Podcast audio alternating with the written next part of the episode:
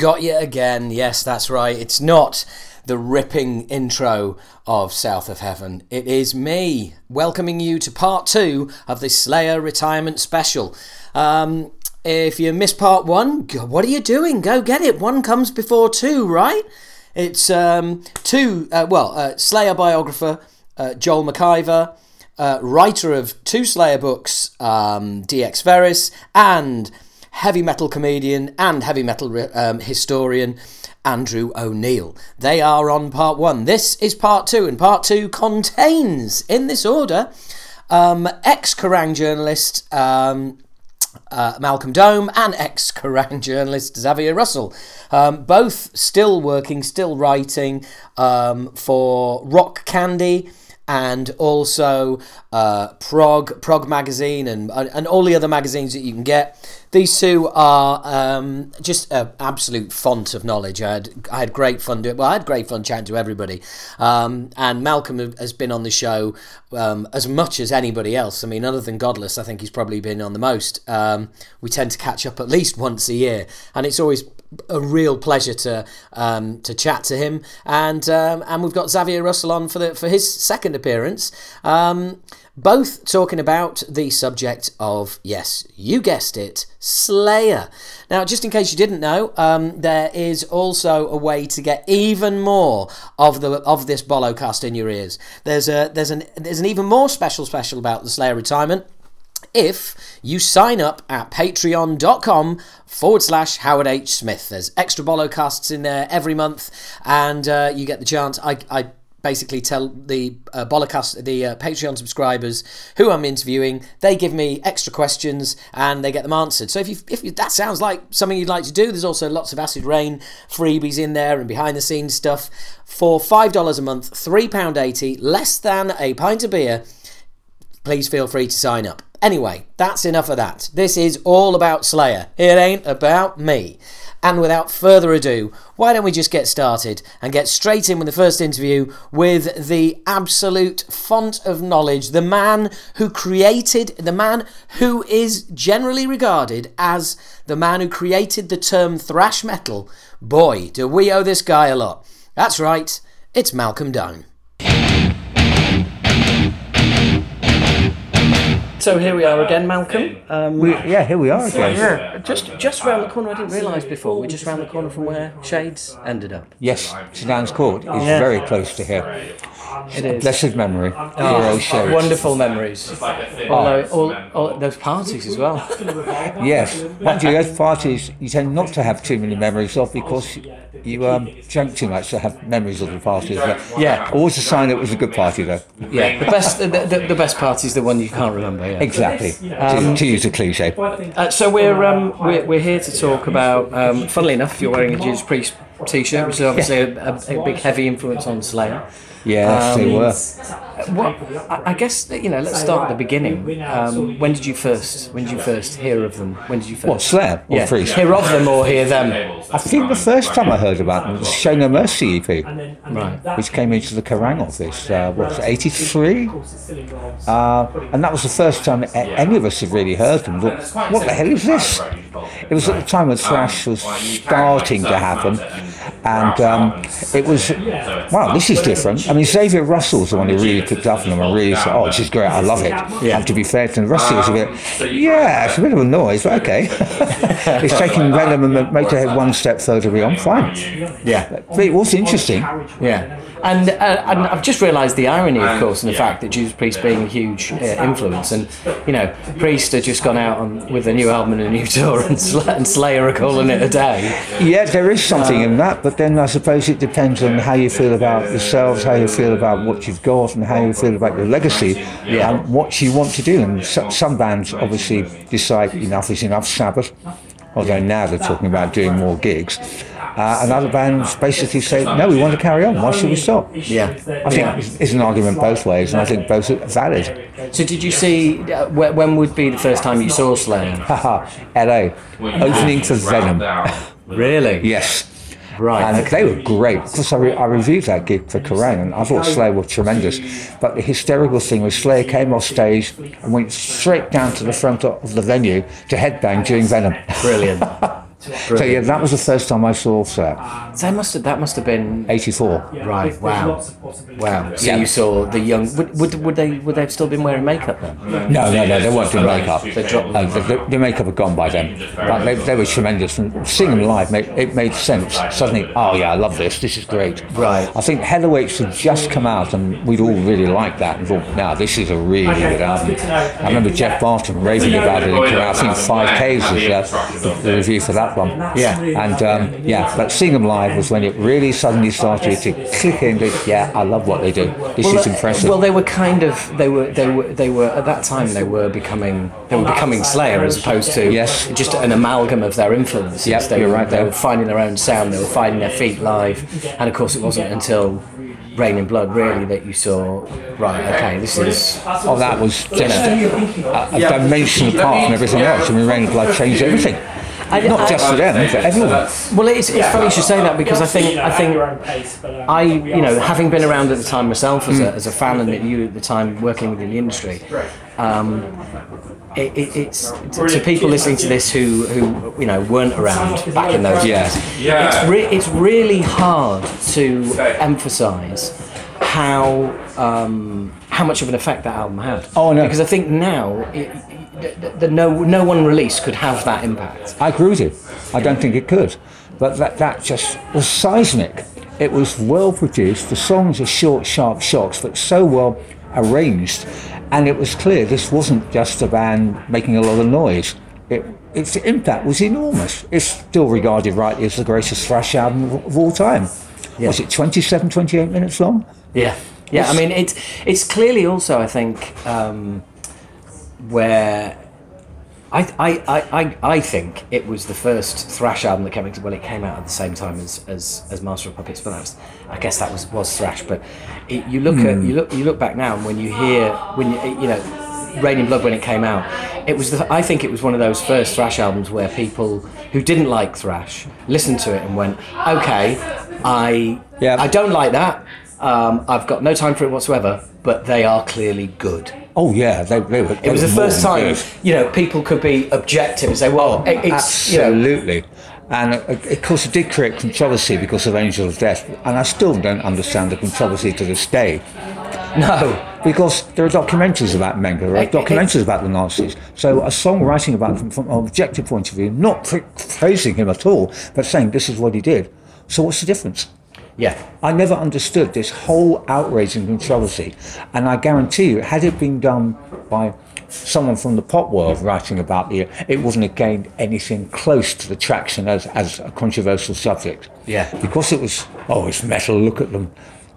Yeah. But as, as an album, it was superb. But also now, I don't think uh, I, I. Well, I don't know. You know, I was about to say now. I don't think it would. It would. It would be as controversial. But then again, I think with the plethora of social media and and I, I think people would choose to make it a story, use it as clickbait. Well, the, the, the, the thing is, if they had written a song saying, wasn't he great, and actually Yeah. defended or praised him, yes, I fully would understand the controversy and the pillaring. But they didn't do that. Yeah.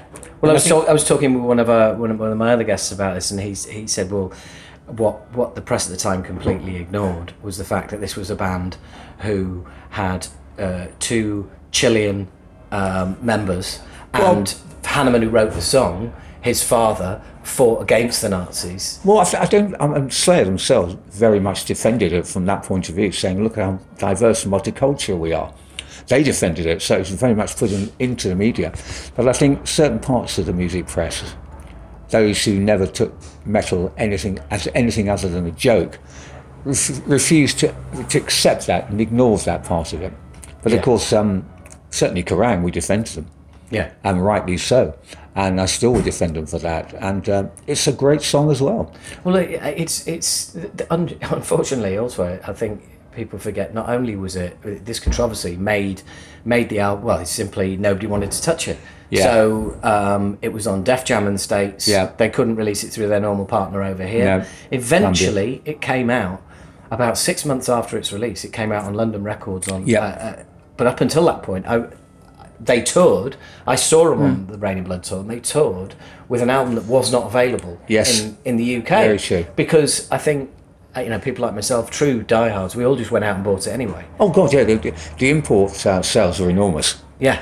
uh, and that hurt London Records when they finally put it out. But um, it, it was such a good record, and it still is. It still sounds fantastic. Well, even over here, though, I still remember that feeling of like, right, you know, you saw Reign in Blood in an import record shop, and it wasn't just, oh look, there's Slaves. It was, oh look, there's that album that is effectively illegal in this country. Do you know what I mean? it's the the, the, the, the music banned. business has the music business has banned it. You know, nobody wants to touch it, Yeah. and yet here it is in this record shop. Oh yeah, you know? because it could just it, imports are no problem at all. It was imported Yeah. left, right, and centre, and, and of course in those days, imports sold very well to die-hard fans of rock and metal, unless the uh, the UK label simultaneously released it. well for a while the whole in the early days the whole the whole the whole thrash thing was i mean me and gaz used to jump on the train to to virgin records in leeds hmm. without a clue as to what they were going to have in and what bands we'd come across yeah. but you'd be looking for stuff like suicidal tendencies destruction Yep. excel all these like, all, this stuff that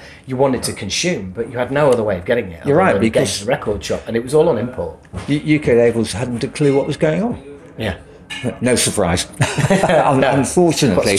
But it was with Slayer that they changed everything with that album. Brilliantly produced, and let's give Yeah. Ru- Rubin huge praise, not not just for his production, for signing them.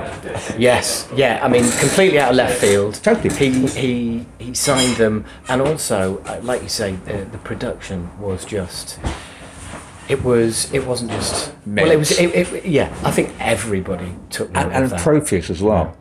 And Yeah. let's not forget at the time, Metallica were um, not messing around. They had Flemming Rasmussen, in their own setup in Denmark, but it, it wasn't, they didn't actually have great productions, really. The classic albums, I'm not decrying what Metallica did one little bit, but the production that Slayer had on Reign Blood was better. Yeah, yeah, and uh, as you say, even now, I mean, I've got the the remaster, which was done a few years ago, but it's. I mean, it's absolutely superb. Killer. Yeah, and the thing, I, wonderful. I even got the um, I, I I got a, a a turntable a couple of years ago. I was feeling uh, I was feeling nostalgic, and I got you know Reign in Blood's one of the albums I got, and I played it the other day, and it was just it was it, I put it on, and um, and then suddenly I heard this noise. I thought, what's that noise? I was, oh, side one's finished. It's like, Yeah. but I've only just put it on. yeah, 27 minutes. But Yeah. Ben Wolf, Maurice Goblin used to have this thing going around to people, confronting people who didn't know. What's the greatest 27 minutes of your life? And whatever they say, wrong answer, Slayer, Reign and Blood. Can't argue with that, Brilliant. really. Um, have you have you interviewed them over the years? A lot, yes. Yeah. Over many years. And uh, so, uh, yeah, you well, like any musician, when you, you interview them at the beginning of their career and during their career, you, you, you've seen the changes in in them Oh, as yeah. people as well. So, when would have been the first time that you had? Uh, When was it LA? Blood, uh, no, it was in New York actually. Right. When Reign and Blood came out, I interviewed him for Kerrang for, on, on Extra Kerrang, I think. Was it Mega Metal Kerrang? Mega Metal Kerrang, yeah. uh, when we put them on the cover actually, and I interviewed them about Reign and Blood. So that was the first time, Right. so And, '86. and it, so, from going going from there, and obviously then, uh, you know, within a few albums, they're playing arenas, full stage show. Uh, Yep. And uh, you know, in danger of becoming part of the um, uh, the the framework of metal instead of the instead of the crazy outsiders. Um, I mean, I remember seeing them at. Um, uh, I remember when they were on, they were on Donning, they were at Donington, and that was Yep. and that was kind of like again like, again uh, you know if you weren't around at the time people might realise but even that was such a big deal It was it was a big deal because suddenly bands like Slayer were being accepted as being part of, the mainstream, part of the culture of metal rather than, as you said, the crazy outsiders who no one really wanted to deal with. There's a, oh, there's a story they played Donington. They all came on in shorts and looking a lot less metal than they normally would. Um, I know one of our one of our listeners was keen to find out if there's. Don't if think there's that's any, true. Any history behind that? No, I don't think that's true at all. Really? I don't remember it. No. um, Right. no, that. Uh, mind you, if they did it, it's probably because it was too hot. Uh, yeah, probably. Being sensible. Probably. Um, and I, I, just missing out on the middle years and get zipping straight to the end for a minute. Um, I've been I've been surprised at the, um, especially you know, across social media and across the press. I've been surprised with which the uniformity of opinion seems to be aligned with. Yeah, they're doing the right thing. yeah, I, I would agree is, with that. You know, And for me, and this is going to sound like I'm putting them down, but I'm not. Slayer, all four people: Mm. Kerry, Tom, Jeff, Dave. Rather like Zeppelin with four people.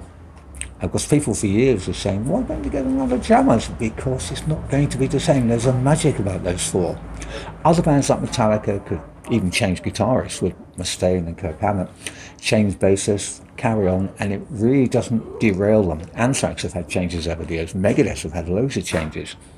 But for Slayer, I don't think it works. I think the magic is those four. And sadly, for obvious reasons with Jeff Hanneman, that will never happen again. And for other business reasons for Dave Lombardo, that is unlikely to happen again. So for me, no, end it. yeah, yeah. Um, I think, and also Tom's got health problems. And Well, I, I, any, anyone you speak to says Tom's been Tom's been up for retiring for at least a decade. I, I think he has been. I think he's been sho- not shoved along, but allowed himself to be led along. Uh, but I think it's time to go. Yeah, and go up on a high rather than dragging this out and becoming lame and some people saying are not as what they were. yeah. So for me, it is, yeah. But oh, I'm uh, uh, referencing a conversation I've had with another one of our um, uh, one of the guests was saying that um, the tour is very much uh, the last world tour, the world tour, and it's it's it's it's the very final world tour. And there's and all of the bands on the bill have been going on about how it's great to do Slayer's last world tour, but Slayer haven't made any announcements. Slayer haven't, aren't doing any press on this tour. Um, now, can only speculate, but they're either going, well, it's our last tour, and I ain't doing any press because I can't be bothered because there's no point, or there's no there's no press because there's just they, they don't want to answer a Well, load of awkward questions. There are always round, ways round these things. World tour means, well, we never said we'd do tour again. We'll do an American tour or a British hmm. tour. I mean, Priest got pilloried a few years ago because they said this is the last big tour we're ever going to do. They never said they wouldn't play live again. But when Yeah. they started to play live again, said, you said you never played that. They never said that. They said we're never going to do a big tour like this again. Yeah, but yeah. But Slayer certainly are coming across as this is the end. Purple, they're on their farewell tour, but as Ian Gillan keeps saying, this could last five years. We haven't said when it's ending. Elton John. This is Elton John, yeah. three year three year farewell tour. it's a bit nonsensical. Yeah, but ultimately, I, I guess ultimately it is about. Um, Well- for, th- for them, it's it's it's kind of pension time, isn't it? Really, I mean that's what this tour is. They're all in their 50s. Um, uh, certainly Tom and Kerry financially have done very well from the band, and good luck to them. Uh, Dave Lombardo's argued for years he never got his due, but that's between them. But they've done financially very well from it, and good luck to them. I don't know what their plan is afterwards as individuals. Well, uh, well, that's it because I just think I, I just think that Kerry has driven that band for the last at least the last decade. You know, um, Jeff stopped showing interest in writing. His contributions, his Jeff- contributions got less and less. Yeah, I mean, the Jeff years. was not easing himself out, but slowly losing interest, I think. Yeah. Uh, now, of course, ge- doing your final tour doesn't mean you're never going to record. That's Well, another that's- thing they could do. Well, that's the thing. Um, you know, of course, I've be. heard there's five or six tracks le- uh, left over from Repentless. There, uh, Kerry's been talking about. Um, Kerry had been talking about um, uh, writing with Gary, and he was excited about that. Well, if uh, Kerry and Gary write together and start a new band, fantastic. Well, I've, well, Just I, don't I- call it well, it's funny. It's funny you should say that because we have had uh, a certain amount of speculation about. Get look. Um, uh, um, you've got Kerry. You've got um, uh, Gary. Um, Bostaph, who, Who's an excellent who, uh, yeah, Yes, and he is. who um, But just not uh, and, and Kerry gets on very well with. So all you got to do is find yourself a bass player, and everyone else is saying, and chuck um, Phil Anselmo on vocals, get an album recorded, Well- get it out there. Now that will be an interesting lineup. very, very interesting. Jason Newsted on bass. Well, it's, it's funny you should say that. Somebody else said, "Oh, I wonder, what, uh, I wonder what Newsted's doing."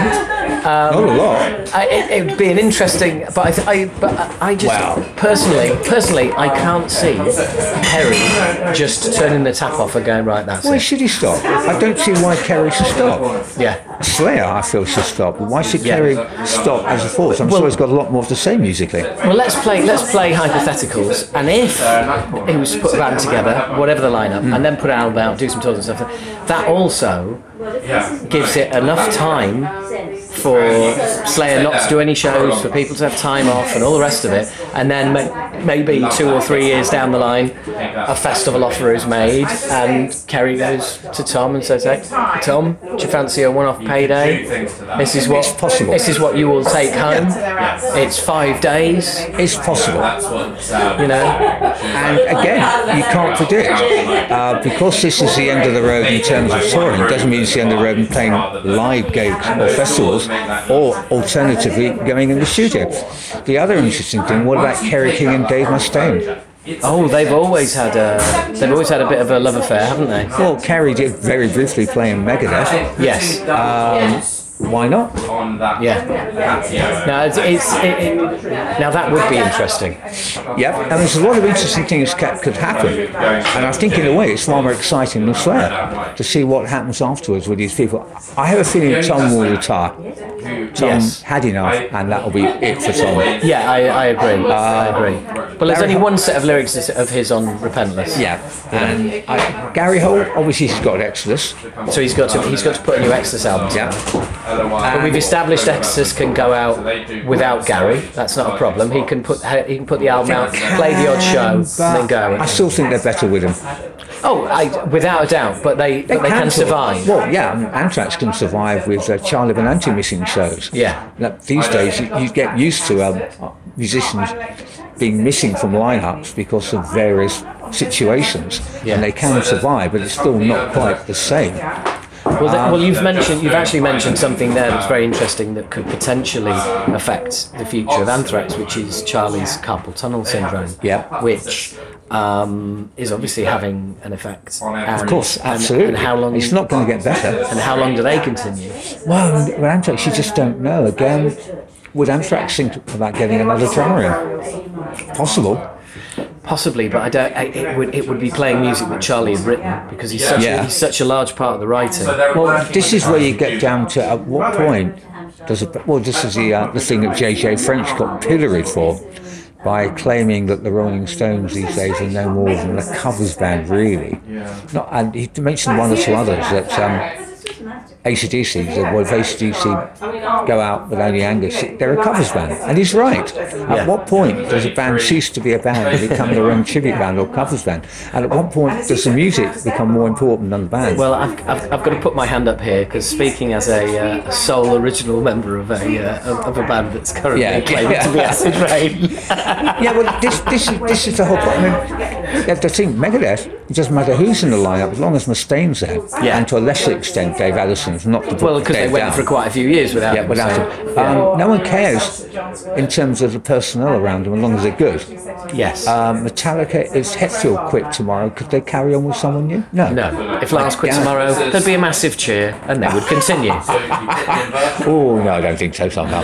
Did you see that article in Metal Sucks, which is I, I don't know if you're aware of Metal Sucks. I'm aware of it. Yeah. Yeah, there's some there's some uh, pretty good writing goes on there from time to time. And they did an article about how Metallica had come, become the first band in the world to replace a perfectly healthy member with a hologram, and they replaced Lars Ulrich with a, a hologram. Oh, I'm sorry, having- with a hologram of Lars Ulrich that plays a lot better. Yeah. Well.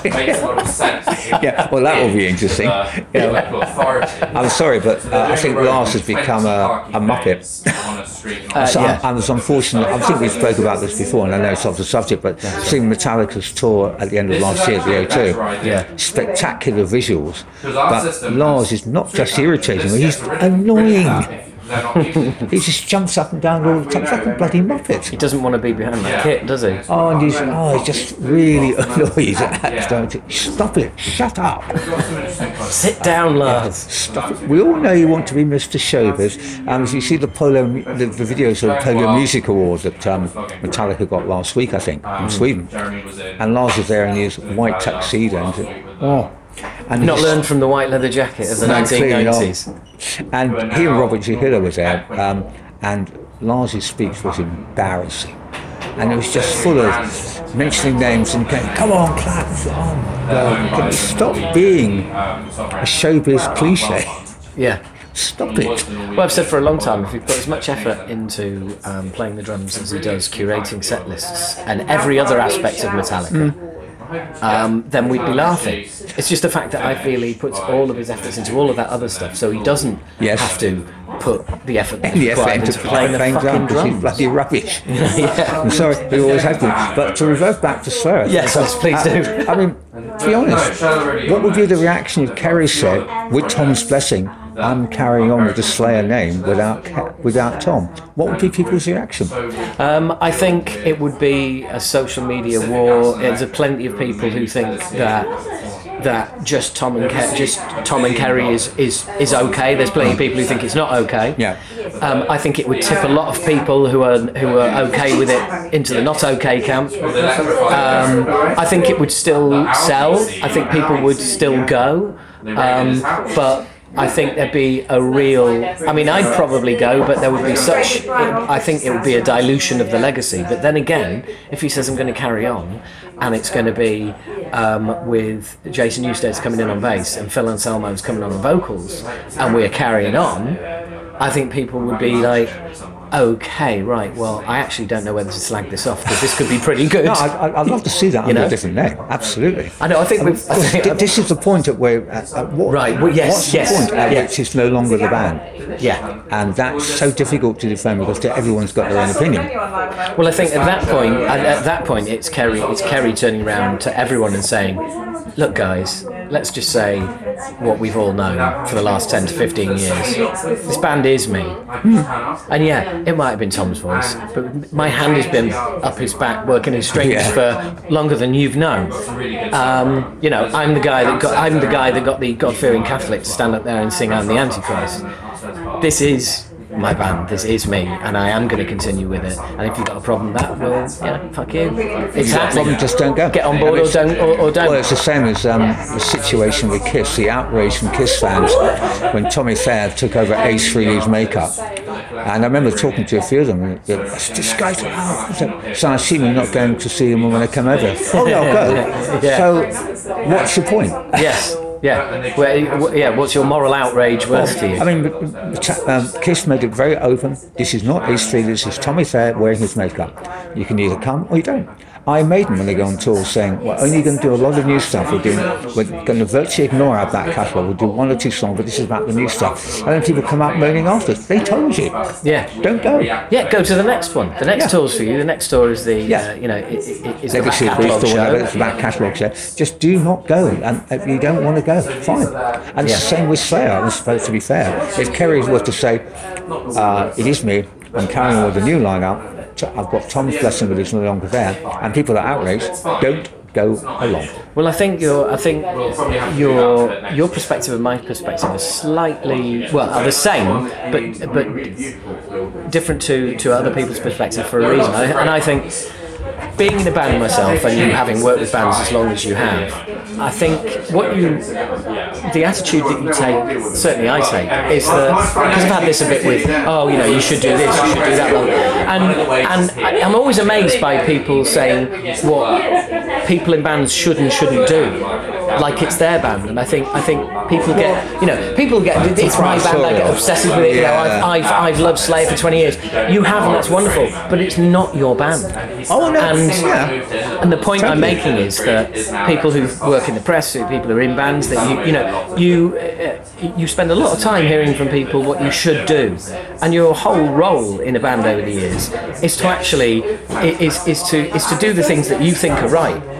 And if that means carrying on, then then that's what you do. And it, because it is your band, and if there's people who loved your band and you've done something that they don't like about it anymore, well, well that's fine. But it's still our band, and we're doing Of what course, we want to do. It comes down to something Dylan once said, just because you like my music doesn't mean I owe you anything. Yeah. And that's true. And the fans have the right to say, we're not buying the album, we're not going to gig. End of. That's where your right begins and ends, really. Okay, without the fans, there would be no there would be no bands. We should be playing to empty halls or, set, or putting out albums and selling no copies, so it wouldn't last. But if you make decision, if you make decisions that that end uh, that end up with that happening, then so be it. But, if you you know if you and work, this is my point with the last Metallica album, is that for the first time in their career, I think Metallica turned around and said, "What do the fans want from us?" Rather than saying, "This is what we are. This is who we are. You like it or you don't." And whether you liked it or not, at least they were uncompromising, did it their way. The last album, saying, "What do the fans want from us?" You've No, well, now, it, well, it's funny you should say that because I was talking to Andrew O'Neill about about this, and he was saying that um, that um, he was talking to Crusher, and Crusher was absolutely over the moon with the last Metallica album because he felt it's the first album they've done for years, which is actually them and what what, what they want to do. So eh, there you go. It's the I- I would it's, disagree, the, it's the cornucopia of opinions Oh, that no, are available, course, especially when it comes to. Metallica. But I think also, are Slayer now hamstrung by a sound? Yeah, are they? Well, they are the ACDC of the Big Four, Yes, they are. said many Uh, times. but are- are they- have they been in that position of saying this is our sound, we dare not try and alter and change it because the fans won't like it? Or do they say this is our sound, we're comfortable with it, and if the fans say you're making the same album time and again, fuck you. yeah. I, I don't know which one is which actually with them. Do we uh, do we do we foresee um, a live album and, and live DVD Oh, etc. at the end of this tour? Absolutely, at least one, Yeah. if not more. Oh God, yeah. Farewell to the UK. Absolutely, they'll, they'll certainly do. I would have thought maybe one in America, maybe one in Europe, maybe one in Japan, maybe one in the UK. That's fine. Or do what Metallica have done for years, actually make every single show available. Yeah, Why not? I think you're right. I think um, I, well, I, I do think I do think there will be something coming out. Um, whether or not, are, are you going to any of the are you going to any of the No, shows? I don't want to see them again.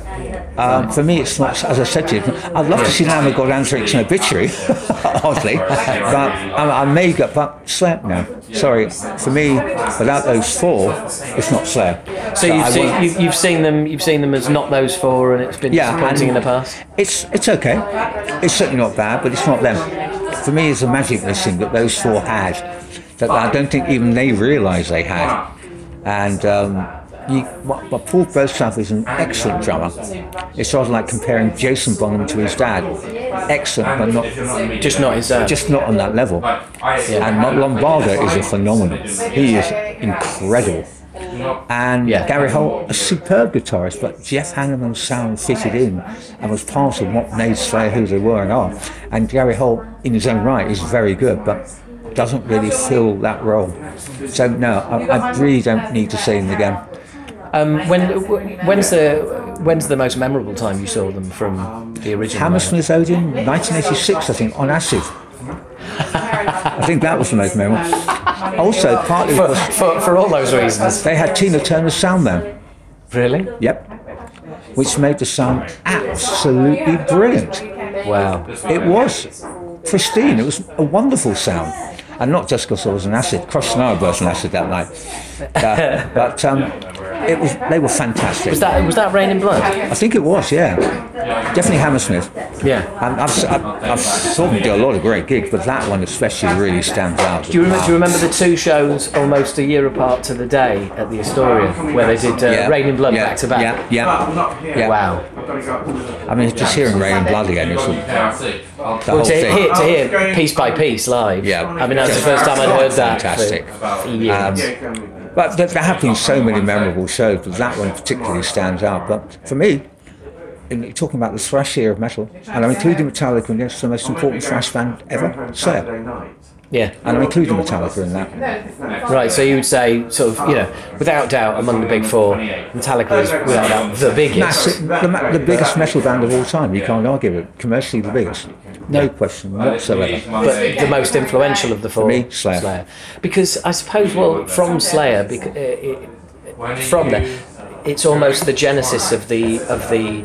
Well, some would say it's Venom and Slayer, then sort of took it to a wider audience. But it's the genesis of all of the um, of that huge part of the heavy metal family tree that's grown since those Yes. years, which is all of the genres that have sprung from the genres, darker the side. subgenres, everything just was inspired by them. Yeah. A lot, yeah, obviously, other bands had influence on it, and I'm not decrying what Metallica achieved or did or how much influence they've had, because they clearly have had a lot of influence. I think in terms of that area, Slayer are more important Yeah. and will continue to be more important, and will continue to be Well, I more think uh, important. Me- Metallica crossed over. Metallica crossed over to an, to almost an, an existing audience, an existing set of genres that were just more mainstream, whereas Slayer continued to plough their own furrow. Oh, absolutely. Metallica always wanted to be really big. I think we can not last for a lot, but he had a vision for Metallica. And he did see Metallica as being genuinely a big band, able to sell out arenas. Yeah. And he made it happen. Yeah, Because he did have that vision and the drive and focus to actually bring it to life. yeah, And but Slayer, in their own way, have been just simply phenomenal. yeah. They, they are one of the most important metal bands of all time, and what they've done for the genre has been huge. Yeah. Uh, and we'll, we'll see what's next for them. But I mean, Kerry King, I'd love to think he'll carry on. I don't see why he'd stop No, I don't. I don't. I just can't see unless he's genuinely had enough and wants to do something else, like raise snakes. Well, a lot of this, a lot of this, no press uh, blackout. Some of it, you know, some people are, you know, conspiracy theorists saying, well, there's, there's, there's tensions in the camp, There's always been tension in the camp. but yeah, exactly. But clearly, I think you know Kerry was talking about we've got at least got another album in us, and you know, and that you know Gary would be writing on the next album and stuff like that. And then when Tom was interviewed, it was always uh, let's see what the future brings, and just very evasive.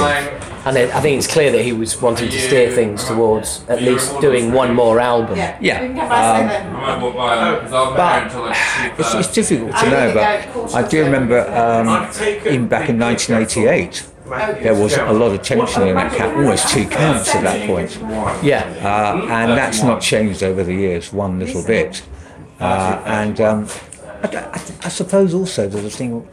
Kerry probably does not want to sit there and do 500 interviews with the same question: Why are you stopping? What Yeah. are you going to? And for, oh, for God's sake! yeah. So I can see why he's saying we don't want to talk to anyone. Fair, Rather than fair not enough. say Yeah. anything. That's another way of looking at it. Yeah. Yeah, I mean, it's um, mind you, I suppose the corollary is that that happens all the time. That whenever a big band put an album out, they're going to be asked the same question 500 times. But without a new album out, but without without any future Slayer to promote, let's just not do any press. I think it's what what have we got to say? Yeah. We've got nothing to say. We've said this is the last show. That's all we've got to say. That's it. And um, if and when Kerry decides he has something to say in terms of his future, he'll say it. Yeah. So I think we've got to ha- give him the respect of saying, okay, let's just. Well, also, I think um, him to do it. uh, there, there's been there has also been talk of the fact that you know Bostaph is is very much Kerry's guy. They used to room together when the Oh, it first time wouldn't round. surprise me. Uh, Gary and Kerry have been friends for years, Mm-hmm. and, and and maybe maybe there's also a bit of Tom kind of feeling a little, just a little bit isolated within, you know, Yeah. Well, within, within the working is. dynamic. because he's probably he is with three musicians who want to clearly carry on, and he's the one I'm sure he's been saying, no, not anymore. Yeah. So I, I just do wonder whether or not he, Kerry and Tom will sit down, or have already sat down and basically thought about, well, look, I want to carry on. I want to carry on with Slayer. I know you don't, but would you at least be okay with it? Yeah. So I can tell people. Well, and that then becomes interesting because at that point, Tom's got to think, well, actually, right now, that's fine. But what in what if in five years that big payday is out there and Slayer, are, you know, Slayer are already out there. Um, Yeah, um, there again, I think if if Slayer were already out there without him, and somebody offered offered a lot of money for Tom to come back, yeah, that makes it a bit different because obviously the money will be there for Tom, not without Tom. yeah, I've seen the. But it, it is a bit, it's, it's all hypothetical because we don't know what's around the corner for them. Yeah. We don't know what they're going to do next. Uh, I suppose get to the end of the world tour and then decide. I think I think the thing with Tom as well is that um, I think if it hadn't been for Gary Holt, I think Tom would have been willing to just call it a day Oh, I'm sure. there and then. I'm, I think Tom's been wanting to end it for a while. The ground and then the lower because of health issues. Yeah, And you can't blame him. You can understand his point of view. You can understand Kerry's point of view.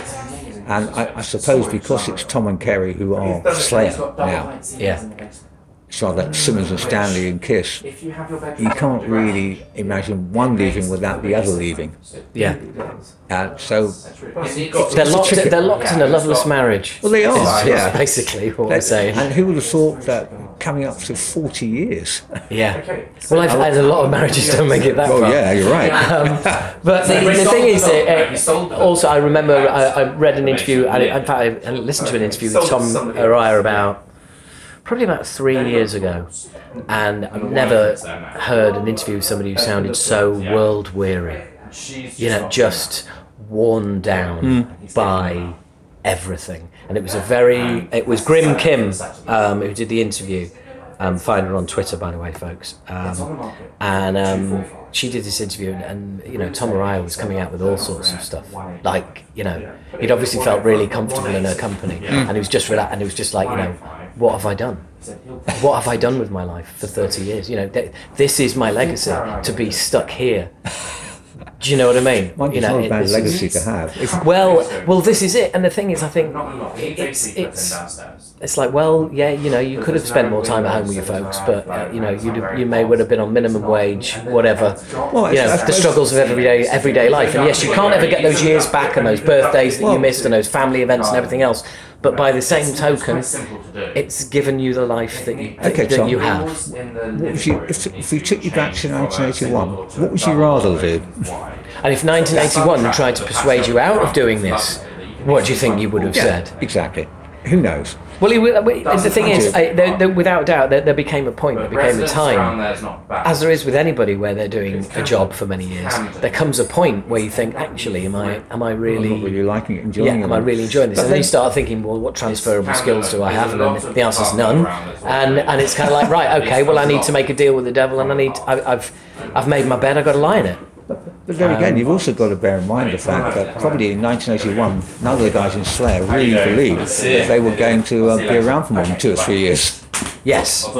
Yeah. Most of these bands don't believe they've actually got more than a couple of years, two or three years. You talk to the bands around in the 60s who're still going. We thought with two or three, four years having fun, then we'd have to get proper jobs. We never thought we'd still be doing it. Yeah. so there is that. And if you do it, you're right, if you do it for that long, there are going to be points that things dip, points where things go on the high, points when it becomes a grind, it becomes repetitive and just becomes a routine. Yeah. Yeah. And music should never be routine because it loses its value. Well, all, all of those, all of those words, everything that you just um, described is um, is pretty much where Neil Neil Peart was before um, before Rush called it a day. Yep. Which was just the, the, the, the part of the day on the tour that he hated the most was playing the show, Yeah. and would and would you know purposely take ludicrous motorcycle routes to the next venue and cut it really fine. So he could minimise the amount of time that he was actually literally going to the office. But wh- when you're actually in that situation, it's time to say, end it. Yeah, Stop. Do something else. Yeah. And Neil Peart's lucky enough that A, he's got the intelligence, B, he's got the contact, and C, he's got the money to go out Yes. and do what he wants. yeah, absolutely. You don't have to do. It's just the thing I never understood with Eddie Vedder back in the Pearl Jam became huge. He said, "Oh, I hate the pressure. I hate the." Well, just stop. Yeah. No one's forcing you to carry on. Stop. Yeah. You can always come back. You can always come back if you're feeling that pressurised and that miserable about it. Just stop. Yeah. Because if you're feeling miserable about it, everyone else around you is going to feel miserable, and the fans certainly won't get the benefit. So, what are you achieving? I think I think um, I think that's almost certainly you know the, the point that Tom has reached, which is no, that's it. Really, I really have had enough. No, no, Kerry, not another album. I you know I agreed to do Repentless. Yeah. Um, but wish I that's, hadn't, but- you know, but that's that's that's that's me. Yeah, I'm done. it's over. I- it's, it's worth it just for the title track. That's a, that is a that is a proper Slayer song, Repentless. Best song they've done in years. Admittedly, you know the rest of the album's not as strong, but I think I personally Yeah. I think it's a, It's a- still not a bad. strong enough album to sign up to sign off with. It's not a bad album, but there's no way they can. s- Now I think they can sign off with a stronger album. They're just not going to. No. Uh, So Evo, I, I still like to think that from one or two of the shows, Lombardo may make a guest appearance, but I doubt it. Okay, I saw that. Um, I saw that run as a. Um, uh, I saw it was run as a um, Uh, I used April to be in Fool's on Metal Sucks that, that Dave Lombardo had been announced that he was going to come out for a few fund. shows. He was going to play his stuff, and Bostaph was going to play the Bostaph for era stuff. I know. I shared it before I spotted the date on the. Um, April 1st? uh, yeah, I shared it before I spotted the date on the uh, on the well, it would be nice if they did something I- like I that, think it'd but be it's brilliant. not going to happen. I think it'd be brilliant. There's just No. too much bad blood over in New York State. I've got No, very raining close blood. friends in California. Yeah. between lived in, the uh, parties. It's just Well, not I, going and well, I made this point with somebody else as well. As much with Tom as with Kerry. Kerry took the public backlash about Dave leaving, but Tom was absolutely 100% at Kerry's side, saying, "No, he's out." We're looking at Um, I mean, what, how much truth there may or may not be in what Lombardo said about he was owed a lot of money and got underpaid, I don't know. Uh, only the people who deal with the business side of will know the answer to that one. Yeah. Kerry and Tom insist it's not true. Dave insists it is true. and you've got yeah, Uh, but there's too much bad blood, sadly, for him to actually end it on stage with them. I think well, eh, uh, ultimately, once you've held your bandmates to ransom, as in, um, I'm not com- I'm not go- coming to Australia unless I get Yeah. A, B, and C. Once, once you've held your band to ransom, That's it, there's no way back. Yeah, There is no way back, really. back from. No, and I think it's that na- naivety and also the, the altruism of one, wondering and hoping. We'd love to see one show where Lombardo gets on stage with them in a way that would have been great. Had had Bill Ward gone on stage with Sabbath and Birmingham and play one number. But that was never going to happen, and this is never going to happen, so we just have to accept that. The same way, in a way, although I don't think it will ever happen, it would be nice for Deep Purple to do one show with Blackmore back. Don't. Yeah, and that's never like gonna happen that's either. never going to happen either, is it? And I think this is the um, fans' fantasy, which doesn't gel with the reality of the band situation. But uh, no, I don't think Lombardo will be back at all. No, no, I, I, Sad I, but no, true. I, I think I think you're right. I think you're right. I think it's um, uh, focus. it, it's done really. Um, funnily enough, I haven't seen I haven't seen any um, I haven't seen any uh, comments from him in the press about I don't think he'll have anything to say, And there's like except that's a it. band that he's not in. I'm not in this band. I'm not part of this band, so what? Yeah. I've got nothing to say. He's carrying on, he's doing what he does. Did you get to see? Um, did you get to see him at the Underworld? No, I didn't, unfortunately. No, I missed it, unfortunately. I'm sure it's interesting. I, yeah, I've, I've heard the album. It's um, I think interesting is a good word. Well, Lombardo's gone the pattern route in terms of doing quirky, off-the-wall things because it interests him. Great. But um, Well, and then and he's got a sort of day job with Suicidal Tendencies. Yeah, if you yeah, want. yeah. and all, and then the Misfits as well. Yep, he gets around that man. Yes. He is a phenomenal drummer.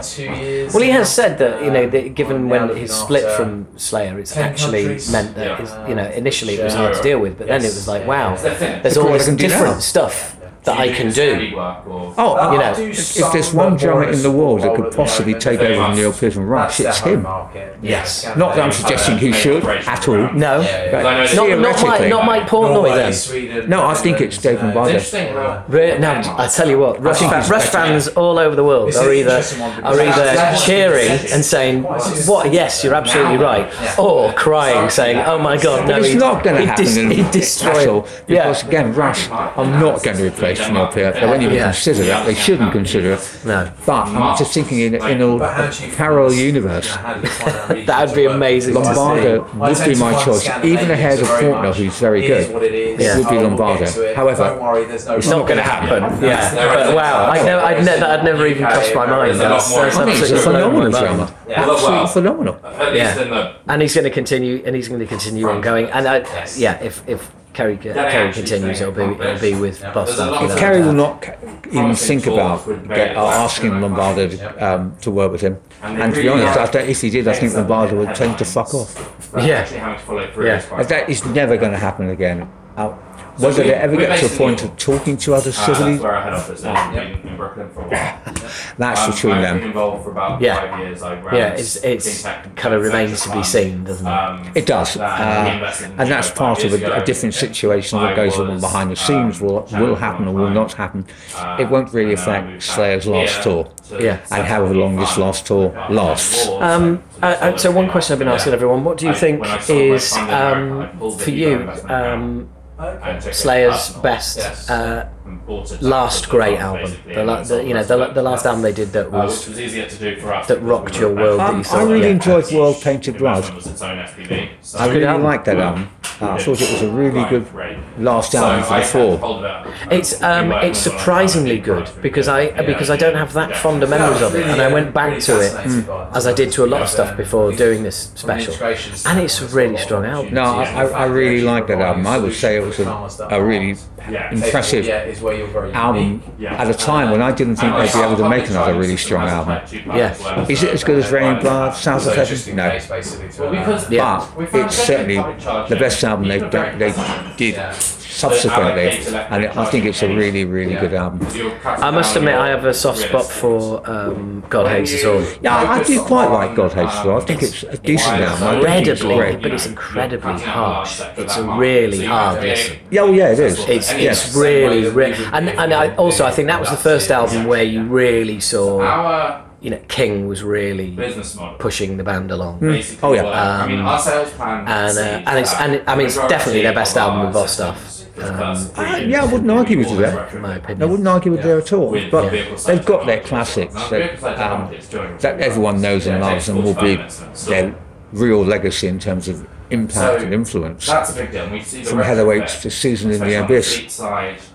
Fleet side. That And, run of albums we are are working with a number of simply OEMs tremendous. to create it, And what about the um, working with that. and because it's More Slayer? and more of them Um, best album cover? wireless ready to- It would probably still be Heavyweight because it's so silly.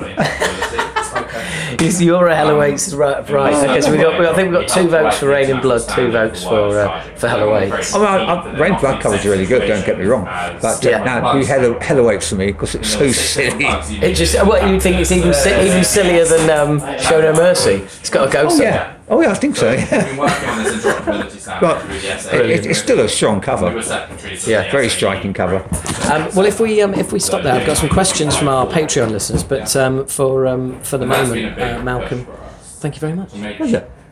And there you go. Um, uh, what? Yeah, I mean, all I can say is, I wanted to kick the living shit out of those people in the backgrounders anyway, but as as much as anyone. But hopefully, um, the old uh, the old clip mics did the job. It is a, a, a bit distracting, but it's as it's as close to. Um, uh, well, it's as good it's as good as it's going to get. But my, my apologies for tossers being in the background there. It is a bit annoying, um, and uh, there's just really no need to talk that loudly. But there you go. It happens hopefully you were still able to um, uh, to to tune that out um, uh, and just have a good old listen. Um, it's always a pleasure talking to, to Malcolm about anything, um, and I thought he made some really good points there that hadn't uh, hadn't been previously raised, especially about you know.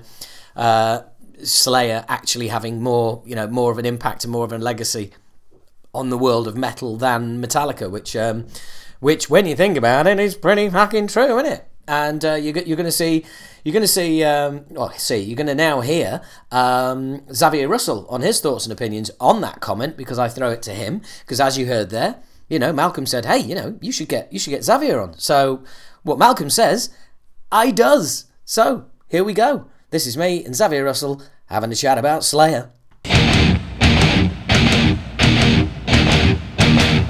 Um, so uh, here I am once again with Xavier Russell. Hello. Good to see you again. Good to see you again. Um, Clink the glass. Clink of the There glass. There you go. Cheers. Uh, I'm on check? water because I'm driving. It's bloody always. Do you want? Um, you're right for Liv. Yeah, we're all right. Um, uh, Xavier is resplendent in a gorgeous um, tankard shirt, which um, you got to tell me the story. You've got to tell me the story. Oh, what's on the back? Ah, dates. 26. So you went, you saw them in Germany. No, I saw them in Germany last year. Yeah. Um, in in what would have been, I was staying what would have been East Berlin in the East Berlin hotel, and the gig was just across the river in West Berlin. Right. And the ironic thing is, the last time I saw them was in Berlin and the wall was still up. It's just amazing, isn't it? And Gerre, the singer, said, "Why don't you come over and see us? We're playing in Berlin, and I could get quite a good deal to go there. So I got Yeah. a cheap British Airways flight. We're all in the same hotel, and they played a two-hour set. I'll show you some pictures later. and They're absolutely brilliant. Oh, that'd be awesome. And they're you. still and they're still great. And they, the thing is, because they've all got jobs, they're doing it 'cause for fun because they still Yeah. love playing live. Well, I, I'm, I'm just trying to think. What's the name of the bass player? Is it Frank? Yeah, Arnold. Yeah, I think it is Frank. Yeah, I, he, I had him on. I had him on the podcast, and, Oh, and we, we were having the, having that conversation, and he was saying, you know, that they've really, really enjoyed it. Because this this tour is from an Ameri- a Latin American tour that they did in 2016, and they just go out there, do 10 gigs, and come back again. Yeah, But, but so many, so many bands are operating that way. As you know, most of my favourite thrash bands are from Germany. So Yes. like Kreator, Destruction, Tank, but they're called Boozecore, really. if you want to give it another name. And they were fantastic. And I hadn't literally, he he just emailed me that yesterday. Wow. Uh, you know, the Two Face cover. Yeah. He's been sending me all these sad England things. But, um, um, I was going to show you some pictures from that show. But I can do that later. So if you want to carry on yeah, that'd be great. talking. So, um, well, I uh, blame Malcolm for this. Okay. Uh, okay. Because when I was talking to him, he said, "Are you getting Xavier?" And I said, um, "I said, but I hadn't actually. I, I hadn't thought about it." And he said, "Oh, you should. You know, because he's he he was he caught on to Slayer before everybody else." well, apart from uh, Shades, I suppose. But we'll talk about that in a minute. Yeah, yeah, exactly. Um, so yeah, so he set you up as the um, he set you up as the funnily enough, well, yeah, but almost. And I mean, as, as you've said, you only really go up to Seasons in Abyss with Slayer. Yes, I do. But but but you also you started before before everyone else. So wow, I'm now being shown awesome pictures of Tankard taken side stage. That's brilliant. It's brilliant. They were great. And this is their, this is their favourite tipple. Um, oh, that's. Do you recognise him? Hang on a second. oh, I can't place the name. Tom Allom, Judas Priest. I did a thing in for Rock Candy about him doing producing Screaming for Vengeance album. Right. But anyway, yeah, back to back to. Um, sorry, what were we at? What we, What band was it again? Oh, Slayer. That's Slayer. Right. Yeah. so, we're, oh, so we're getting sidetracked with, with Tankard here. so what was the? I, I That's bass player. Yes. Yeah, yeah. Yes. That's who we had on. Yeah. Um, So how did I first hear about? it? yeah. I mean, where did it all start? Well, I'd, I'd actually, you know, obviously with Metallica, the early days, and then I was in. Um, where was it? I think that's right. I, was, I went into Shades. Uh, no, no, pre Shades. Barton gave me the Hell Awaits album. That's the no Show No Mercy. And do you remember in there was a magazine called Extra Kerrang? Yes. Ma- uh, Mega Metal, correct? Yeah, where there's also Extra Kerrang. Ah, and you know, there was a Canadian, well, he's not Canadian, he's actually from Nottingham, but he loved things Canadian. Uh, oh shit, what time is it? Called Paul Suter, who used to write for Kerrang. Right. Yes, I remember Geoff him. said yeah. he came up with this. Oh, that's just got this email text, and um, he said, Geoff said, "Would you two like to do a stupid article about all types of music?" And you can you can be totally honest about it. So he got a bottle of Jägermeister. I went to his house, which was in Acton, and we just reviewed loads of albums, and one of them was Show No Mercy, and we didn't. You didn't show any. No, and I a didn't, kicking. No, we gave it a good kicking, and it, not, it wasn't that the songs were bad; it was the production was just abysmal. It sounded like it was recorded in tension. And I remember I've read in many articles, different that Dave Lombardo moaned about this terrible flaw that it was. The album was recorded on it. It was either concrete or something. Yeah. it just really fucked up his drum sound. And he's And a he- great drummer. And he had to put the cymbals on afterwards as well, didn't he? Yeah, something like that. Yeah. So it really did sound like it was. Anyway, this thing was called the um, Janet and John Guide to Metal. So also it was Janet and I was John, and we just went. We and it wasn't just thrash. We did every type of music with bands like The Ladder, AOR. But then I remember Slayer read it and they weren't very happy about it. And they said, "Oh, you just took the piss." I said, "No, honestly, I thought it was a pile of shit." And then the next time I heard Slayer was, do you remember Shades Records when it was in Yeah, oh, St Anne's Court? absolutely. And do you remember Dave Constable? I do indeed. Or. Cunt Davestable as his Yeah. name, or as we called him, Eagle. oh yeah, delete. Anyway, it was when they had before they had that office, that little place in the basement. They had that tiny little place on the side of St Anne's Court. Right. And it used to shake like crazy because the building was on this bad foundation. I remember walking down St Anne's Court and I could just hear this amazing, fast, really heavy thrash. And I went in there and said, fuck Dave, what's this? And he goes, oh, delete Russell, delete Metallica, they're all fucking rubbish. This is fucking Haunting the Chapel EP. And it was, it was Haunting the Chapel. And it was Right. um, Chemical Warfare. Warfare. And it was just, and, he, and the whole shop was literally shaking. And Mike Chandler, I said, Dave, turn it down. He said, no, delete Metallica, this is it, Slayer, this is. And I thought, this is the first time I've heard a Slayer song that I actually really liked and thought it was good. Yeah. And then it sort of it stacked up in my memory banks. And then Show No Mercy came out, which Well, it's funny because pe- I, I was going to say people um, at a certain age Yeah. remember um, haunting the chapel. There's something great- about it because it was an. EP. Yes. And it was different. And it was very different to Show No Mercy, but it was a step in the right direction. And I Yeah. actually think it was better than Hell Awaits. Yeah, it's, well, it, it, it's shorter, that's for sure. yeah. But, uh, you know, I just love that song. You know. Well, I think I, we all. I, I, I remember listening to Chemical Warfare, and I, I remember the first time I listened to it, somebody putting it on and saying, "This is the fastest song ever played Mm. by anyone. This is you know, like this is the, you know, the fastest song." And I remember Dave Constable's actual words, total speed death. and that's what it was. It was just, but it was intense as well. Yeah. And I could see this is a sign of things to come. Then I think they slightly regressed a bit with Hell Awaits. I think there were still good things on Hell Awaits. Right. no, I'm, I'm, a, I'm a bit of a fan um, of Hell Awaits, so I've got to be honest. Yeah, yeah. No, I liked um, At Dawn They Sleep, and I also loved Hardening of the Arteries. I mean, there's some great songs on there, and Necrophilia, of course. But there was something about that Haunting of the Chapel EP that that was the first time that I was awoken to Slayer, shall we say? Yeah, yeah. No, that- I, I, I pretty much similar experience to you. Heard Show No Mercy and just thought, actually, to be honest, I, I really liked it.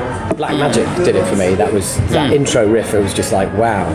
Um, but then when Haunting the Chapel came along, it was just, it just, it blew everyone away. It's like, you know, it just suddenly changed a gear, or they got a bit that way. Well, a, a bit like they did in their later career with Reign, with Raining Blood. Yeah, it we'll just took to everyone that. by surprise. Yeah, yeah. you know, because it was basically.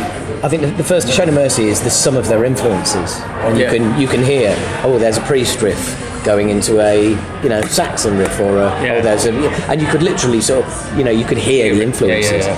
But then when Haunting the Chapel came out, that just sounded like a different band, Mm. and it also I think that was the beginning of them, for want of a better, sounding evil. Yes, no, you're right, you're right.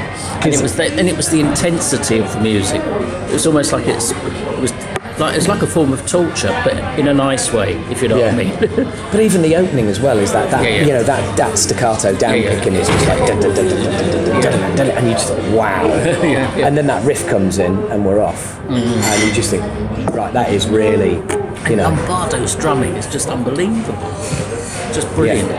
yeah. And unlike, and, and he can still do it as well. Yeah. You know, well, not with Slayer, but Lumbago, as some people call him. I don't know why. and then, of course, Reign in Blood came out.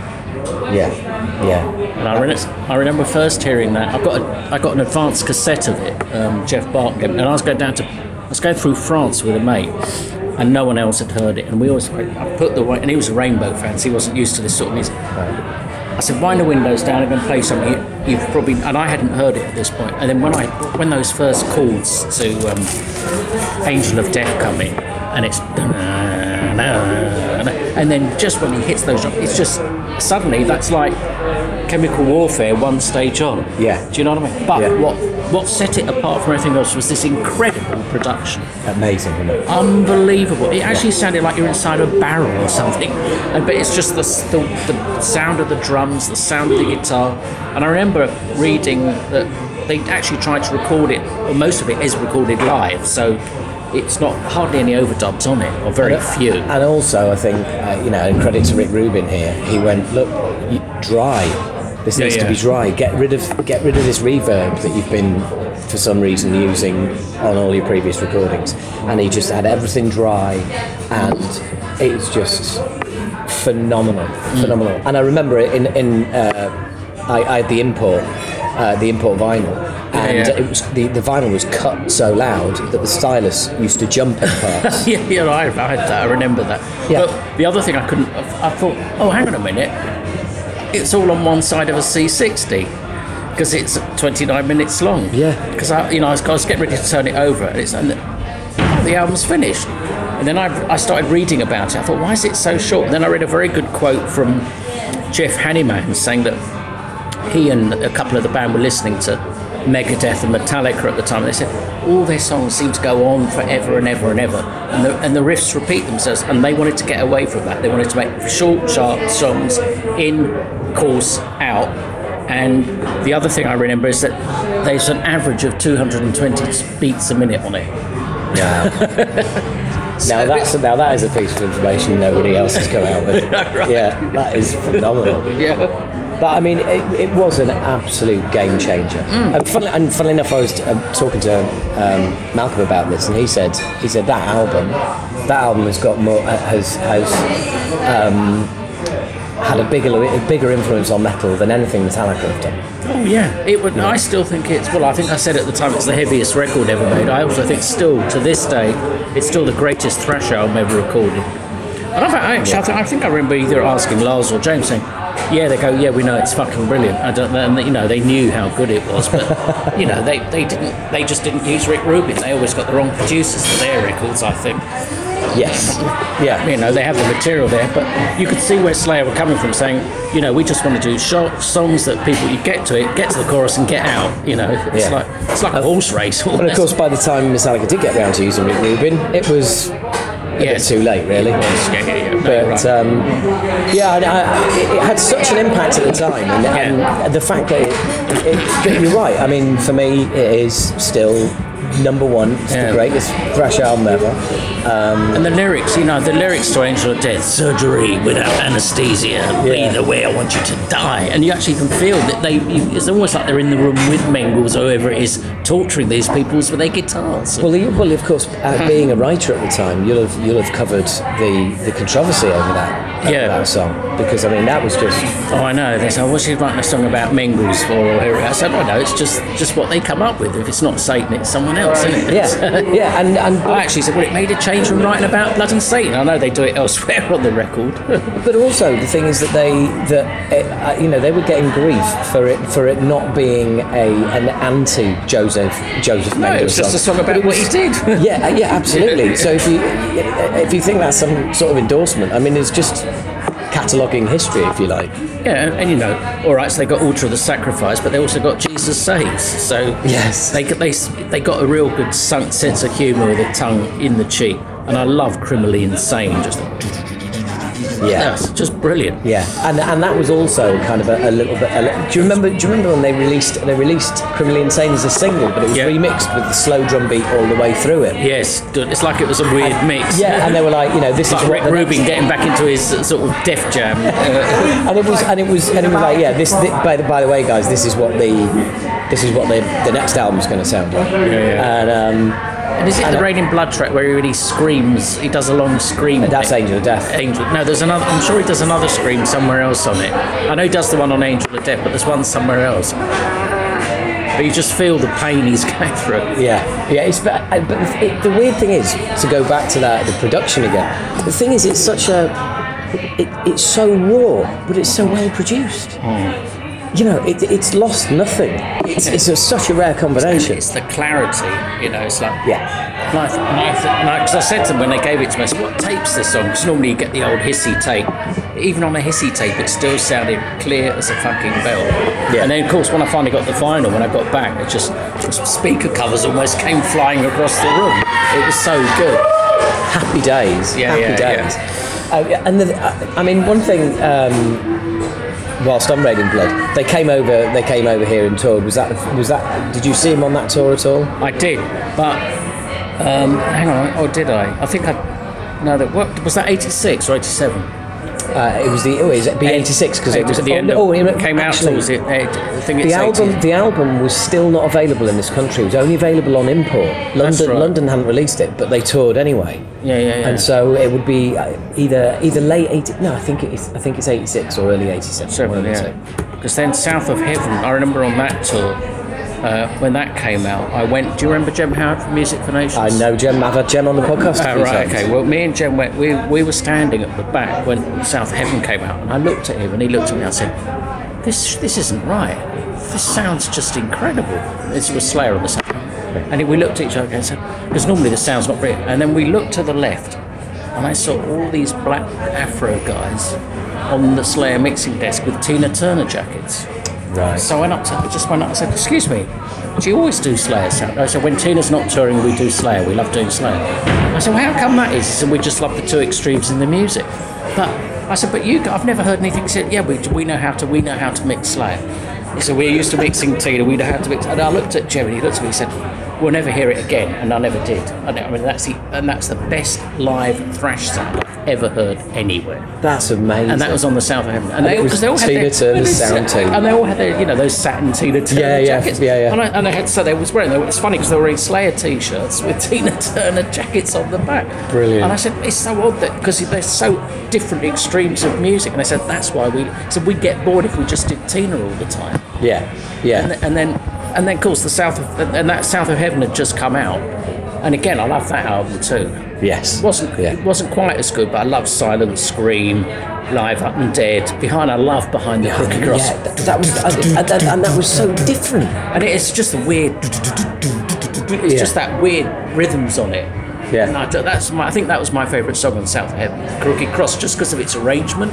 Yeah, and again, it, it was. It, I, I, I- I remember um, I was a friend of mine was living in Newcastle, and so I was going to university, and it was a, um, um, and everybody who lived in the house was was into metal of some kind. There was a girl called Amanda, and she she wasn't into thrash at all, All right. but she loved that song. Yeah, She absolutely 'cause- loved that song. Yeah, it's weird you mention that because my mate who who I went to France with, he was a big Rainbow fan. He said, "I don't really like this sort of music, but these, this I can listen to because they play it so well."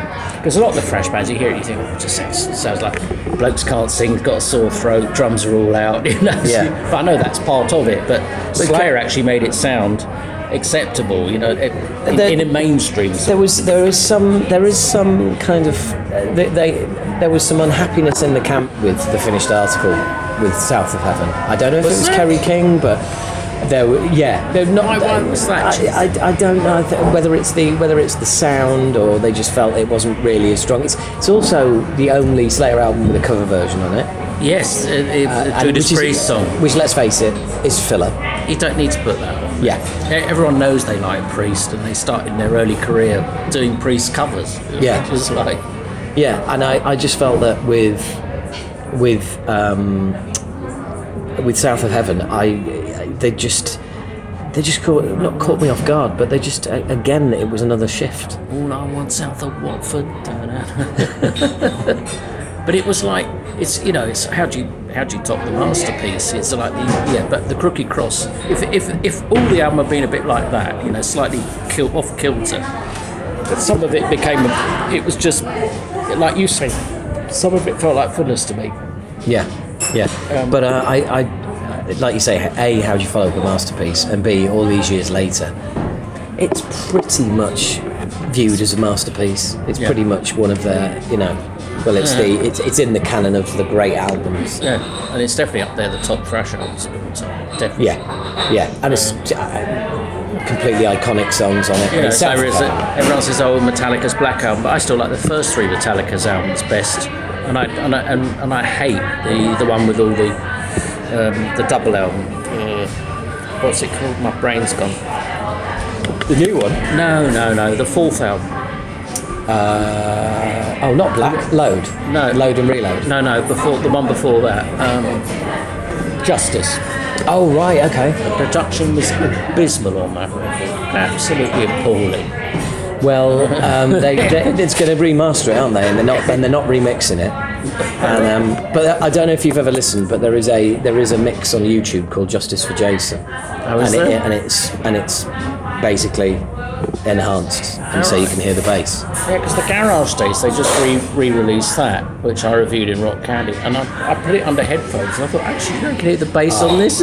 That is a but that's a fantastic sounding record. yeah, it's great. I mean, it is that sounds absolutely brilliant. Yeah. I mean, that's probably the best drum sound Lars Ulrich's ever had. and he was trying to copy the Killing Joke drum, and he just about keeps up. But um, so from South of Heaven, um, obviously, we move on to Seasons in the Abyss. this, yeah. Now, Well, what's your view on that? I, I, I mean, it takes it takes from Reign in Blood and it takes from South of Heaven Yeah, yeah. and it sort of just blends them together, but in a s- for some reason, it's just a slightly slightly more mainstream kind of way. Yeah, yeah. I felt it's like they they'd taken bits of both albums and added another Slayer to it. And I love Skeletons of Society. So yeah, it's a great song. Spirit in Black. Yeah. What a tune. Yeah. And Seasons of the Abyss. Which is uh, that the I mean the opening the, the, the whole oh it's the first layer album with uh, acoustic guitar. Yeah. And um and and then it builds into that that just incredibly um, doomy intro. But of course, not forgetting the um, uh, War Ensemble. Yeah, I was going to mention that. that I love that. It's just intense again. and still in the and still in the set today. Yeah, And it's just an utterly brutal song. yeah. And I saw them on that tour as well, but sadly it wasn't the Tina Turner boys doing it. it was, but they, you know, they'd learnt their craft by then. And that was the other thing. Live, they were always intense. Yeah. And very, very. And I know, I know Tom can't do his head thing spinning around, but if he'd been doing that for 30 years, I'm surprised it's still on his shoulders. Absolutely. Absolutely. There's only him and Kerry left, really, isn't there? Yes. Yeah. Now there Didn't is. Hanneman die from a spider bite? Well, it was a spider bite, um, but the spider bite, the spider bite, um, induced him drinking even heavier than it had been. Oh, right.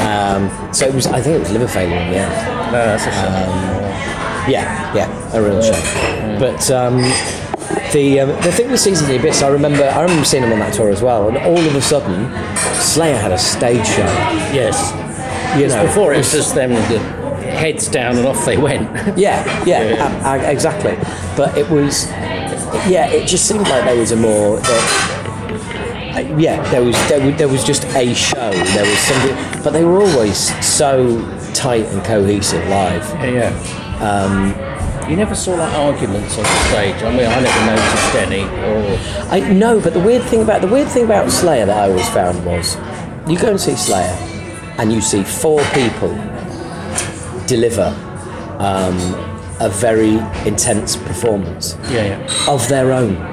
Yeah, yeah. There's very little. There's very little sort of chemistry or, or well, not, no, that's right. Not so much, yeah, not so much chemistry, but uh, actual, you know, interaction. Yeah, um, It's just, but but there's still there is still a vibe. yeah. You know what I mean? You, you don't.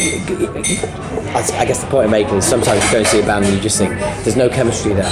That's four people playing four separate gig, gigs, Yeah, and yeah. and it's just it doesn't work. But with Slayer, it was almost like no, no, that is what we're going to do. We're going to go out there and it's tunnel vision, yeah. and we just and we go for it, you know.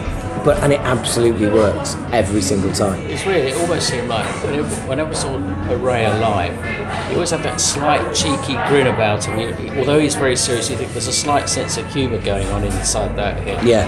And it was like he'd always look round and he'd smile, but then he'd go back to being serious again. But you can see there's always something else going on. Well, two two of my favourite two of my favourite gigs I've ever been to were both at the Astoria within one year and one day of each other. Yeah. And it was at the Astoria when they played Reign in Blood, uh, uh, Yeah. when they played Reign in Blood all the way through. Oh, that one, yeah, yeah, yeah. I was, I think And- I was at that one. Yeah. Yeah, yeah, and it was just Phenomenal. Awesome. Yeah. awesome. I mean, when you see it live, it seems sound even quicker. It was like 25 minutes long, not Yeah. 20 years. But I just love the way it was just like there was no talking. You know what order the songs? Yeah, you know what order the songs go in. Yeah. So, right, heads down, let's go. And they didn't introduce it or anything. They played Angel of Death, and I thought the first time when I went to see them, there was a rumor that it, that you know they might be playing the whole of Reign in Blood tonight. A rumor, and then we got there and they played Reign in Blood. Oh, sorry, they played Angel of Death, and you're like, okay. And then they went straight into piece by piece, and you're like, oh fuck me, we're on. Yeah, yeah. We are on. It's weird. Who was it did that? Oh, yeah, Blue Oyster Cult did it. Uh, I mean, you know when um, Rainbow played the, they, that festival, um, Stone Free last year. Look, BOC were on the another stage and they played the whole of the first album again. And three or four, four, five of the songs they hadn't played for like 30 years. So they came on and said, "Right, we're going to play the whole of the first album. Forgive us if some of the songs don't sound brilliant because we haven't rehearsed them for 30 years." But they just went all the way through Wow. and it was brilliant. And it was like, you know, she's as beautiful as a foot, and weird songs like that that you never heard before, that I never ever heard live. And it was really refreshing to see a band that's been going for so long just playing these songs, but they sounded new. Yeah. You know, but I haven't played for 30 years. But again, it played right the way through. And So you um you kind of so you what made how why do you why was it that you tuned out after Seasons in the Abyss when it came to Slayer? It's when I, there was a period in the mid, I suppose from about 90 onwards, I got a bit disillusioned with the whole metal scene, and then new metal came in, and then my film work got busier and busier. And I felt some of those other Slayer albums, I listened to them, but I just thought they're just it's just Slayer being Slayer. So it wasn't it wasn't the change in drummer then. No, it wasn't. You know, I missed. Um, obviously, he was a great drummer, and, I'm, and it was. You know, the rest. You know, the rest of them still wrote good songs, but I just felt. You know, it's like a lot of original lineups. You make the four or five classic albums, then you're just regurgitating after that. Yeah. You know, like Priest come back with a good album every four or five albums. So I just sort of. It wasn't deliberate. I just sort of zoned out of music for quite a while. Then I sort of got back into it. Actually, the, the other thing is I got into all the German stuff around that time Ah right. in the late 80s I started getting into Kreator, Destruction, um, you know, Tankard, all those sort of bands. Um, The Death Teutonic Row, Four. All, all, Death Row. yeah, yeah, Yeah. all those sort of noise bands, uh, and, I was per- and Celtic Frost. So my taste slightly became more European, and I, but you know, I still like Slayer and stuff, but I, just like the earthy feel of German thrash. Yeah. Do you know what I mean? It just they're sort of like modern day Wagner's. You know, that's what that's what it is. And I really got more into that, and I thought, well, I, you know, I'll listen to Slayer, but oh no, they're not really doing it for me. I'll stick I'll stick going down that road for a bit. But then you know, I want to try and see them on this last tour. I was yeah, well I was going to ask yeah. Oh, where is it? They're playing Alexandra Palace. Is it just? No, it's uh, unfortunately it's Wembley Arena. oh, they're playing there. I thought I didn't. Know. Oh no, because I saw them at Alexandra Palace in 2011 Ah right. or 2012, whenever it was. Yeah, yeah, um, and I had that was with Slipknot, Hmm. um, and um, I yeah I couldn't go. I, I injured Yeah, my, yeah, I did injured my knee playing football, and I had to I had to give my ticket away. Um, but they, were- um, I mean, they're the live they're the, they're the they're the live band I've seen the most. yeah. Um, as a, well as a punter, I mean, Yeah, yeah. excluding bands I've toured with. Did you ever play with them? No, So you never got on a tour with them? no, which is a real shame. Yeah. In fact, never played with any of the big four. All right. Never played. With, I mean, although I've, I, I mean, I've had, I've had Gary from Slayer on here, uh, on here, um, uh, and I've had Scott from Anthrax on here. Yeah. Um, so just Megadeth, Metallica to go now. Um, but no, unfortunately, I've never got a chance to. Um, oh, I tell you what, play I was very interesting. when um, the the recent Stone Free Festival. It was um, Scorpions with Megadeth underneath. And Yeah. Megadeth came on, and I said, and every time he's going to play, he's going to do a version of Mechanics, and I thought, oh yeah, and I waited and waited, and then he didn't, he hardly talked, and then, then he came right at the end and says, right, I'm going to play a really old song now. Hope you like it, and it was the Mechanics with different lyrics, his lyrics, slightly ah, different, right. and much, much, much faster. Really? He said this is, you know, he's I'm playing the original version because I don't know if you've heard they're trying to re-release the No Life Till Leather demo. Uh, Lars yeah. is trying, but he, he Mustaine is saying no, no, no, no. I wrote some of these. You've got to give me credit on this, and these aren't the songs as we recorded originally. So there's, there's so Mustaine's not letting it happen. So that's why I think he started playing it, the original version of Mechanics. But it was fucking brilliant. It was absolutely brilliant. You think, God, and I remember because I remember seeing him play it. You know, it's one of the few that saw it. And I thought. This is interesting that he's now gone back and started doing this again. so it's like, Yeah, yeah, no, it's um, well, he's never stopped, has he? I mean, the output's been, you know, it's questionable at times, That's but my, that's another one of my favourite riffs, Symphony of Destruction. I just fucking love And that's got Yeah. a great intro. And it's the same with Slay. It's just certain songs and certain words always stick in your head yeah, right to now. yeah. Who are they playing with at Wembley? Um, uh, we've got um, we've got uh, Anthrax, we've got uh, Obituary, Oh, right. Lamb of God, right. and then Slayer. Oh, right. So it's not a bad bill. I, I remember seeing when I, again I saw Slayer um, at the Astoria, and I remember Lamb of God were supporting. I think they're about third on the bill, and I mean we're talking years ago. You know, Yeah, yeah, yeah. fifteen, probably more than that years ago. Um, but uh, so do you, uh, do you do you still listen to thrash? Is it still? Oh, yeah, yeah. Uh, uh, um, it's funny because I, I was listening to some of these again today. and I just because I wanted to sort of refresh myself with them, and, I, and they are as I remember them, and I thought I, def- I definitely got to hear Chemical Warfare before I come out tonight, just to remembering going down into Shades and hearing it, and it still and it still sounds great today. Yeah. I don't know if they've ever remixed that or ever re. I think it's. I think it's. Didn't they put it out on sure another? didn't they put it out on a CD box set or something with a tweak on it or something? It, it's not in. It's not in the big box set because I've got that. Um, I don't know. I don't know if there is a remastered version anyway. But I, I have the remastered version of um, uh, Reign in Blood, which sounds fantastic. Yeah. Um, and they've and they've stuck aggressive perfector on the on the end as well because that was the B side of the criminally insane single. Yeah. And that's a hell of a tune. But but talking of like new newer bands and thrash bands, have you heard of a band called Seven Sisters no, I haven't. from Seven Sisters? Really? yeah, and they're sort of like very early Maiden, but with a sort of thrashing Metallica slight slant to them. Oh, really? And I've seen them three times now. they got two albums out. You should Google some of Yeah, their yeah, stuff. no, I will. If you like early Maiden, you'll like them. But they've also got a slight thrashes to them, and they're quite, you know, they can be melodic as Well, well. that, that, that ticks all the boxes for me. Yeah, and they're good. I've seen them twice. It's just someone. Um, who's the guy that? Um, Andy. What's his name? He runs. Um, he works out a metal blade over here. Andy. Uh, he's a Huddersfield Town fan. Andy Farrow? No, no. Um, he works for Metal Blade as a pre- in, in the press over here.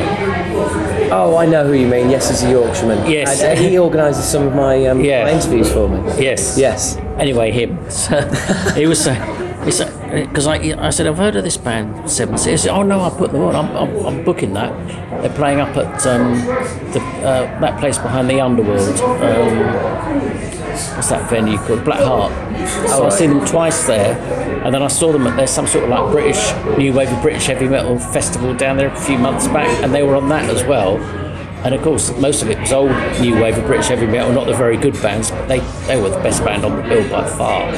But if you like early Maiden with a slight thrash slant, That sounds really we interesting. touch it, and they're good, and they and they actually write good songs. And normally, when you hear new bands, you think, oh, it's going to be this or it's going to be that, and it's just average. But these are actually very good.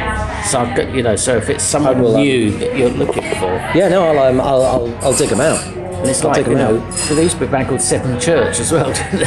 Seven Churches. yeah, yeah. Yes. All right, well, yeah, I remember them. Um, And another band I hadn't seen for donkeys years are playing the Underworld in August, Q5.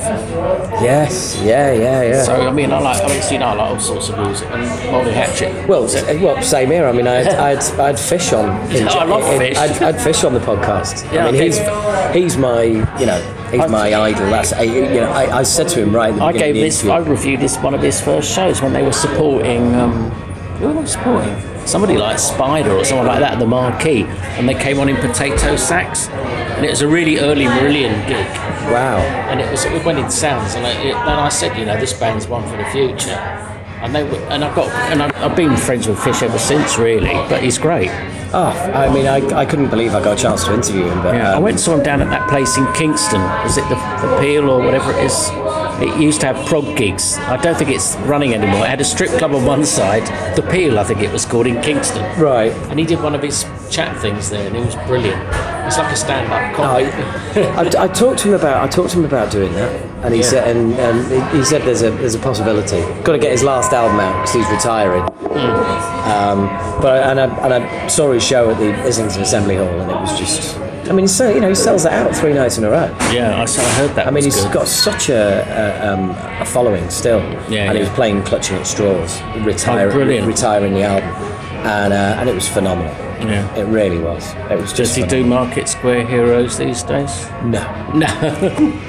No, um, but I did see a picture he tweeted out the other day, and uh, and it was a picture of the it was him with the rest of Marillion.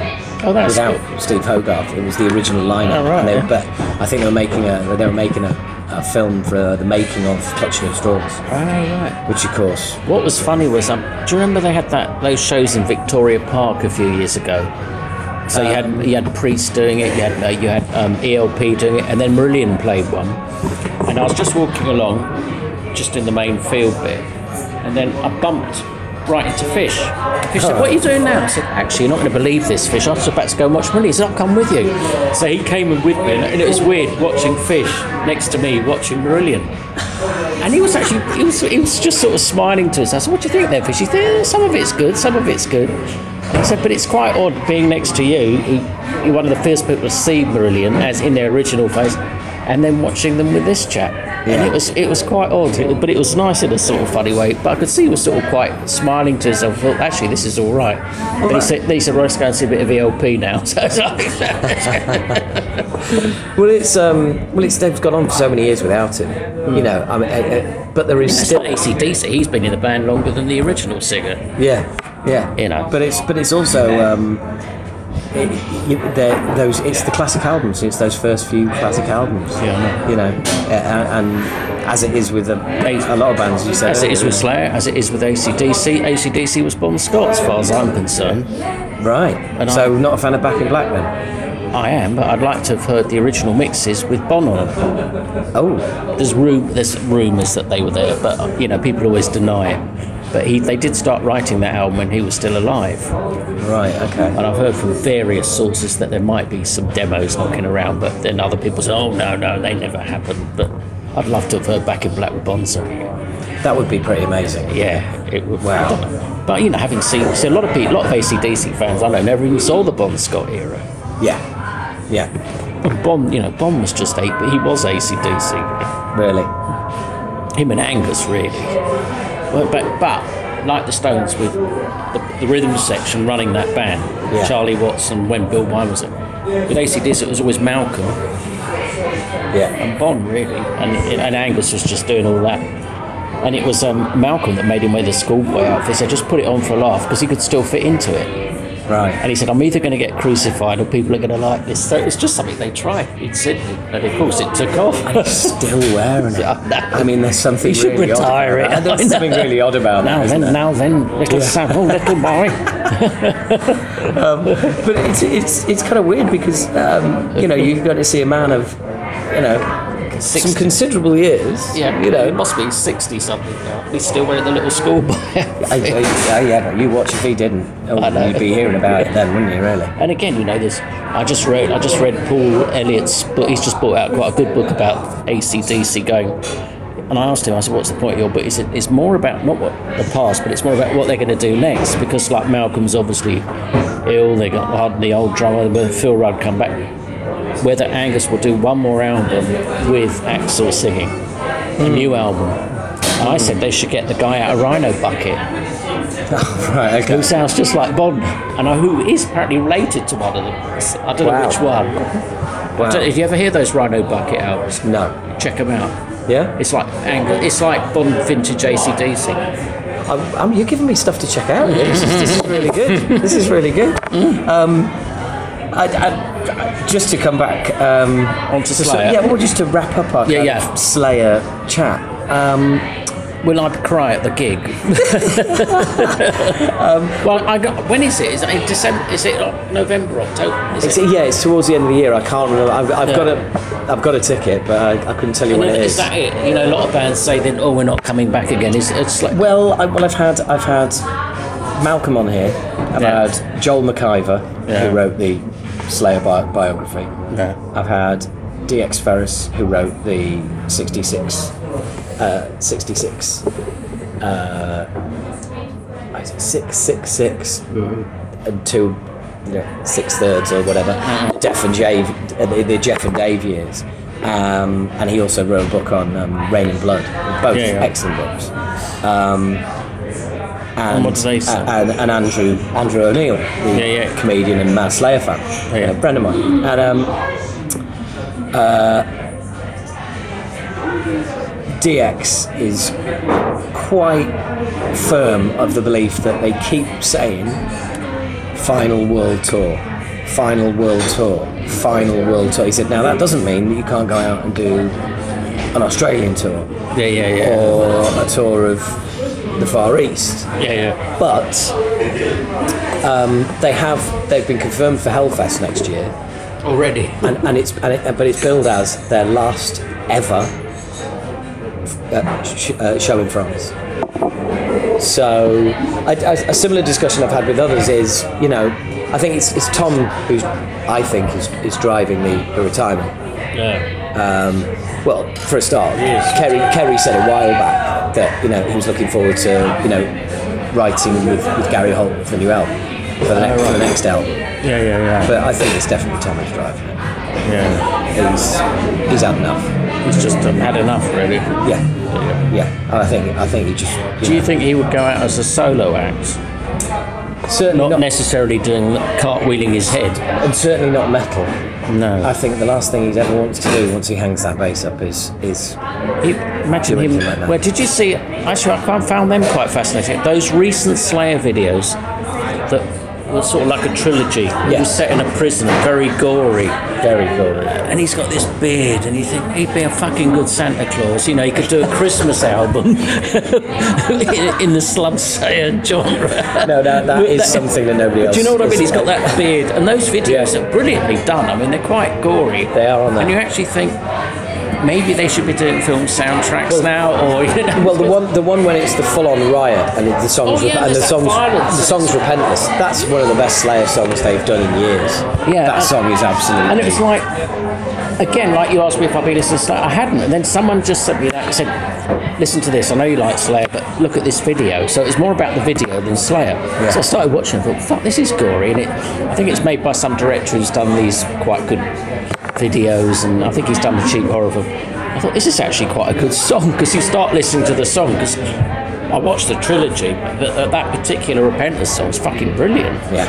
And I thought, actually, maybe they are right, and maybe I need to listen to some of their stuff again. But, but again, maybe it's just one or two really good songs. But and I like. It Was it in black and white? I think it was in one of no, they're, they're, uh, no, I think they're, they're all in colour. Well, there's this section of it looked like it was in black and So, then so we're looking for at it more of a, more from a filmmaking I point was of view. actually, uh, but because someone had sent me the video, said, look at this, the way it's been put together. And I started looking at it and I thought, that's actually quite good. It's quite, and I quite like gory films.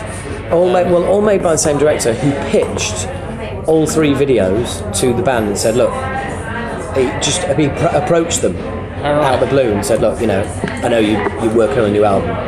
Um, I've got an idea for a movie trilogy Yeah. for three songs, and they were like, okay, what is it? And he told them all about it, showed them storyboards, and they were like, yeah, we're in. Did he know what the material? Did he know their sort? Had they given him demos? Um, I, I'm not quite sure at what stage. I'm not. Yeah, I'm not sure at what, at what stage it all happened. But um, but yeah, um, and yeah, I know. I know. Kerry is over the moon with how they've turned out. That's brilliant. no. Well, the But funny thing sometimes is, it's funny. It's like a video can get you back into a song, or get you know without you intentionally. You think, oh, I'm not going to hear that, and then suddenly you see a video for it. You know, because we haven't got the MTV age anymore, unless something Yeah. sort of the MTV age is just who tells them, oh, so and so's got a new video out, and you watch it. Whereas now it's, oh, go Google this, go to YouTube, and bang. yeah.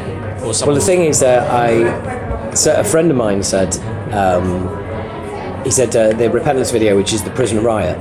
He said, "Do you ever get the feeling that that's a cheeky little wink at Metallica, going, yeah, you you did you did a video Saint Anger in, in a prison, Oh, you know, right. and they were all pleased to see you, and you said hello, and you know, Oh, yes, gave motivational speeches. Slayer going to a prison video, everyone's getting their heads chopped off. it's a fucking riot." It could be that. And, and, Malcolm made a very good point as well. He said, he said, he said, well, he said about Slayer. He said, look at look at all of the different genres that started with Slayer, Hmm. because he said all of your darker genres. You know, when you go off into you know, Yeah, your, because a lot of your people death just metal and stuff because like in that. the early days, if you looked at their logo, looked at their covers, looked at most of the songs, you just thought it was satanic thrash band. yeah, You know, in the sort of King Diamond ilk, but you know, King Diamond being you know more into it than I don't know. I don't know if Slayer were were they actually ever into the Satan side? Have you ever talked to them about that? no, I, I've, I've read interviews and they've and they've not. Yeah, I don't. I, I think it's a gimmick that Yes, they use yeah, absolutely. effectively, and you can write. Well, Tom's a Catholic, so Yeah, yeah. you know, and and his dad is a um, his, his dad was a real, real heavy Catholic. So um, I don't think so. I don't think so. Now, what I want to do now, I want to just um, thank you. and Yeah. Finish here, but I've got some questions from subscribers. Yeah. So that forms a different. little Yeah, section. fine. Yeah, yeah, yeah, yeah. Cool. But for now, Do, do you want to check it's come out? yeah, yeah, we're we're, we're all good. Do you want a half or I know? I know, I'm absolutely fine. But f- for now, Xavier Russell, thank you very much. Yep. Enjoyed it. And there you go. That was Xavier and I having a little bit of a chat and talking all things Slayer. Um, and that concludes our, uh, well, our, my Slayer retirement special. That um, is the end of the road. Um, ironically, I should use that phrase. Is it the end of the road for Slayer? Will we ever see them ever again? Will they ever record anything ever again? Well, I don't know. It's um, Tom for certain. You know, I think one thing, a couple of things we can take from what we've heard from everybody is um, Tom for certain is the one that's driving this. Kerry would have wanted to carry on. Um, Kerry will probably carry on and do something. I mean, we you know that had a number of chats about. You know, bringing a bringing a super group back with Kerry King uh, on guitar, which would be pretty cool. Um, and uh, yeah, obviously no Billy Paul on drums anymore. Um, but it, yeah, it, it's it's a funny one, really. It, it, th- th- what does the future hold? We don't know. Um, uh, Slayer have now um, been confirmed at Hellfest 2019, and that is being um, advertised as their last ever gig in France. So. Uh, if they were to do a European tour, not a world tour, it wouldn't be including France. So I don't know. It's it's a real tough one. Hopefully, we've given you. I, I, I don't think there's um I don't think there's there isn't any answers to these questions about the future, obviously. But uh, hopefully, it's been interesting hearing people's opinions, experiences, and and just talking about one of the greatest metal bands of all time. Um, and I, for one, will be sorry to see them go when I see them at Wembley Arena uh, towards the end of the year. It's to be uh, it's to be a sad, sad day. But anyway. Uh, thank you very much for listening. As always, um, the Bolocast continues. It continue. It, there's an extra Bolocast on Patreon if you want to join. And um, just once again, thank you to you for listening. Because without you guys, it just wouldn't be worth doing any of this stuff. So thank you very much. Always a pleasure. Never a chore. Speak to you again soon.